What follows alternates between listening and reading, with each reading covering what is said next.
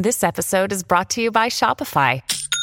Forget the frustration of picking commerce platforms when you switch your business to Shopify, the global commerce platform that supercharges your selling wherever you sell. With Shopify, you'll harness the same intuitive features, trusted apps, and powerful analytics used by the world's leading brands. Sign up today for your $1 per month trial period at shopify.com slash tech, all lowercase. That's shopify.com slash tech.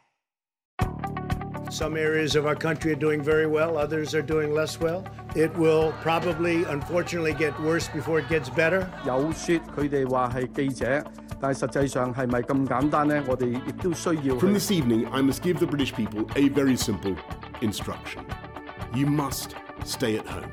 We can no longer, from today onwards, be proud. We can no longer sit back and remain silent on the senseless, unlawful killings, sly racism of another human being based only on what?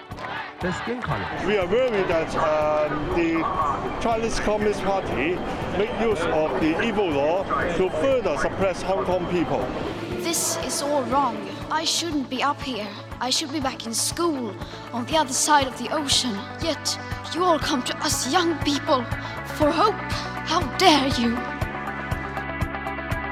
Hi, everyone, and welcome to Where We Are with Nina Zoe Porter, your breakdown of all the key events in the world from the past seven days, all in one bite sized podcast. For today's episode, here's what happened in the world this week.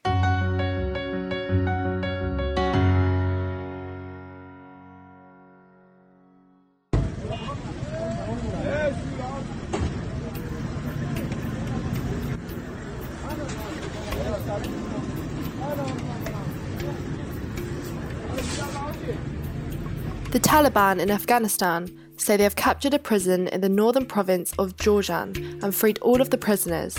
Videos on social media show hundreds of inmates leaving the prison in the city of Sheberghan on Saturday after the insurgents launched an attack. The Taliban have taken control of the city, making it the second regional capital to fall to the militants. This is a major blow to security forces as battles escalate across the country. The Taliban first took control of the governor's compound on Friday during intense fighting before it was retaken by Afghan security forces. Local media reports that 150 people travelled to the city to help Afghan forces fight the Taliban. However, the region's council chief, Babur Eshchi, told the BBC the militants were now in control of the whole city except an army base where fighting was still going on. Their links to drugs, to smuggling, to robbing of our natural resources is unprecedented. And those who encourage and participate with them, of course, are the beneficiaries. Therefore, this is not a civil war, but a war of criminalized and terrorist networks fought on the back of Afghans. Violence is also raging in other parts of the country as the Taliban continue to make rapid advances, displacing thousands of civilians. The city of Zaranj in Nimroz province was the first regional capital to fall to the insurgents on Friday. Other provincial capitals under pressure include Herat in the west and the southern cities of Kandahar and Lashkargah. And next.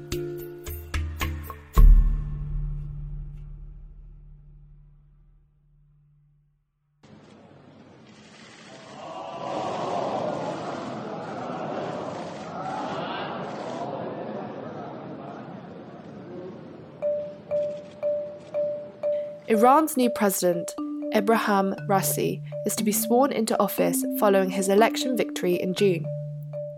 Mr. Raisi is a hardline cleric, succeeds Hassan Rouhani, seen in the West as a relative moderate. It comes at a time of growing challenges for Iran, whose economy has been crippled by US led sanctions. There are also heightened tensions with foreign powers who have blamed Iran for a deadly drone attack on a tanker near Oman last week, which Iran has denied. Tensions with the US have soared since 2018, when then President Donald Trump pulled out of a multilateral deal over Iran's nuclear program and restored sanctions. On Tuesday, Mr. Raisi promised his new government would try to lift oppressive sanctions but would, quote, not tie the nation's standard of living to the will of foreigners. The battered economy has led to growing discontent among ordinary Iranians, who have seen a sharp rise in the cost of living. Iran has also blamed US sanctions for an acute shortage of medicines. Ebrahim Raisi has been previously criticised as the former judiciary chief over his human rights record. Campaign groups have accused him of involvement in the executions of thousands of political prisoners in 1988. The US imposed sanctions on Raisi in 2019 for alleged human rights abuses. Now protesters are calling the Biden administration to bar him from America. He killed more than 1,500 protesters, and he is in charge of this massacre. And that is why we want Biden's administration to bar him. And finally, what you're telling me bears I'm no relation to what I've seen. What you, the document, so-called document you're talking about, is a pure fabrications.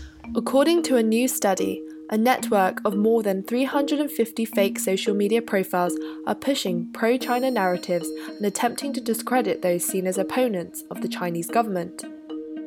The report by the Center for Information Resilience suggests that the aim is to delegitimize the West and boost China's influence and image overseas. The study found that the network of fake profiles circulated cartoons depicting, among other things, exiled Chinese tycoon Guo Wengui, an outspoken critic of China. Other controversial figures featured in the cartoons included whistleblower scientist Li-Meng Yan and Steve Bannon, former political strategist for Donald Trump. Each of these individuals has themselves been accused of spreading disinformation, including false information about COVID 19.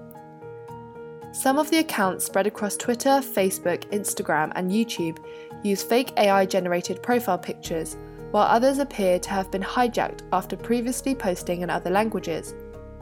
There is no concrete evidence that the networks is linked to the Chinese government, but according to the CIR, a non profit group which works to counter disinformation, it resembles pro China networks previously taken down by Twitter and Facebook. This is from uh, Twitter Safety, uh, or from Twitter, and it's a safety official statement. Um, these accounts were deliberately and specifically attempting to sow political discord in Hong Kong, including undermining the legitimacy and political positions of the protest movement on the ground. Based on our intensive investigations, we have reliable evidence to support that this is a coordinated state backed operation. These networks amplify pro China narratives similar to those promoted by Chinese state representatives and state media.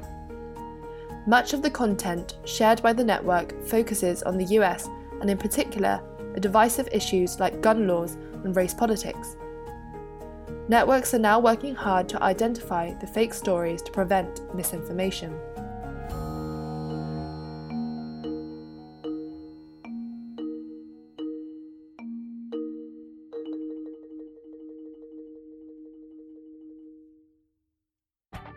So, you're all caught up.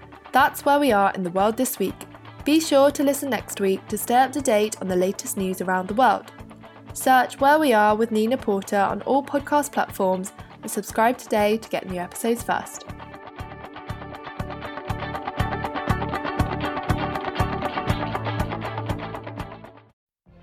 What if you could have a career where the opportunities are as vast as our nation, where it's not about mission statements, but a shared mission?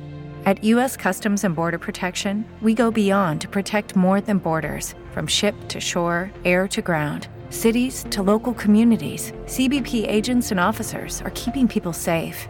Join U.S. Customs and Border Protection and go beyond for something far greater than yourself. Learn more at cbp.gov/careers.